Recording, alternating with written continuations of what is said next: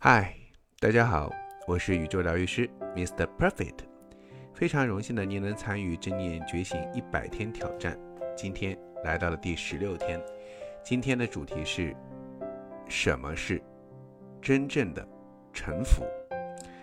对于有些人来说，臣服可能是消极的含义，意味着失败、放弃、无法面对生活中的挑战、迟钝、退缩等等。然而，真正的臣服是与这些完全不同的。它不是说积极的去接受你生活中出现的任何情况，也不去做任何的努力，也不是说停止制定计划或者采取积极的行动。臣服是一种顺随生命流动，而不逆流而上、简单而又深刻的智慧。你唯一能体会到的。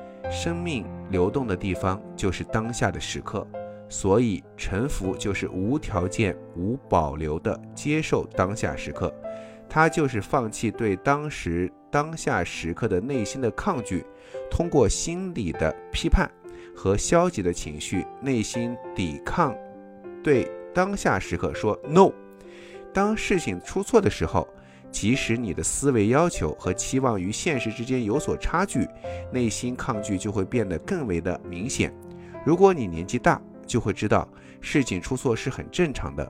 如果你要从生活中消除痛苦和悲伤，这就是需要练习臣服的最终时刻，接受当下的现实，你就会立刻从你的思维认同中解放出来，从而与你的存在相连接。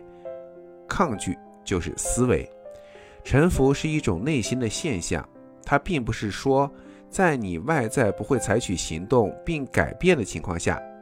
事实上，当你臣服时，你需要接受的不是所有的情况，而是被称为当下时刻的那一小部分。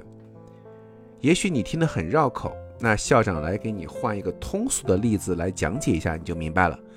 当你陷入泥泽的时候，你不会说好，我认了，我让我自己陷入泥泽更深吧。听任事态发展不是臣服，你不需要接受不开心的生活的情境，你也不需要自欺欺人的说陷入泥潭没有什么不好的。不，你完全认识到你应该从泥潭中脱身而出，然后。将你的注意力集中在当下的时刻，而不是心理上对其做任何的标记。这就是说，对当下没有批判，也没有抗拒，没有消极的情感。你接受当下时刻的现实，然后你采取行动，尽最大的努力从泥潭当中摆脱出来。这种行动叫做积极行动，它比产生愤怒、绝望。挫折的消极行为更有威力。不对当下时刻贴任何的心理标签，不断的臣服于当下，直到你取得理想的结果。所以在这里，大家一定要注意，请不要把臣服与我不愿意再烦恼了或我不在乎了这种状态混淆在一起。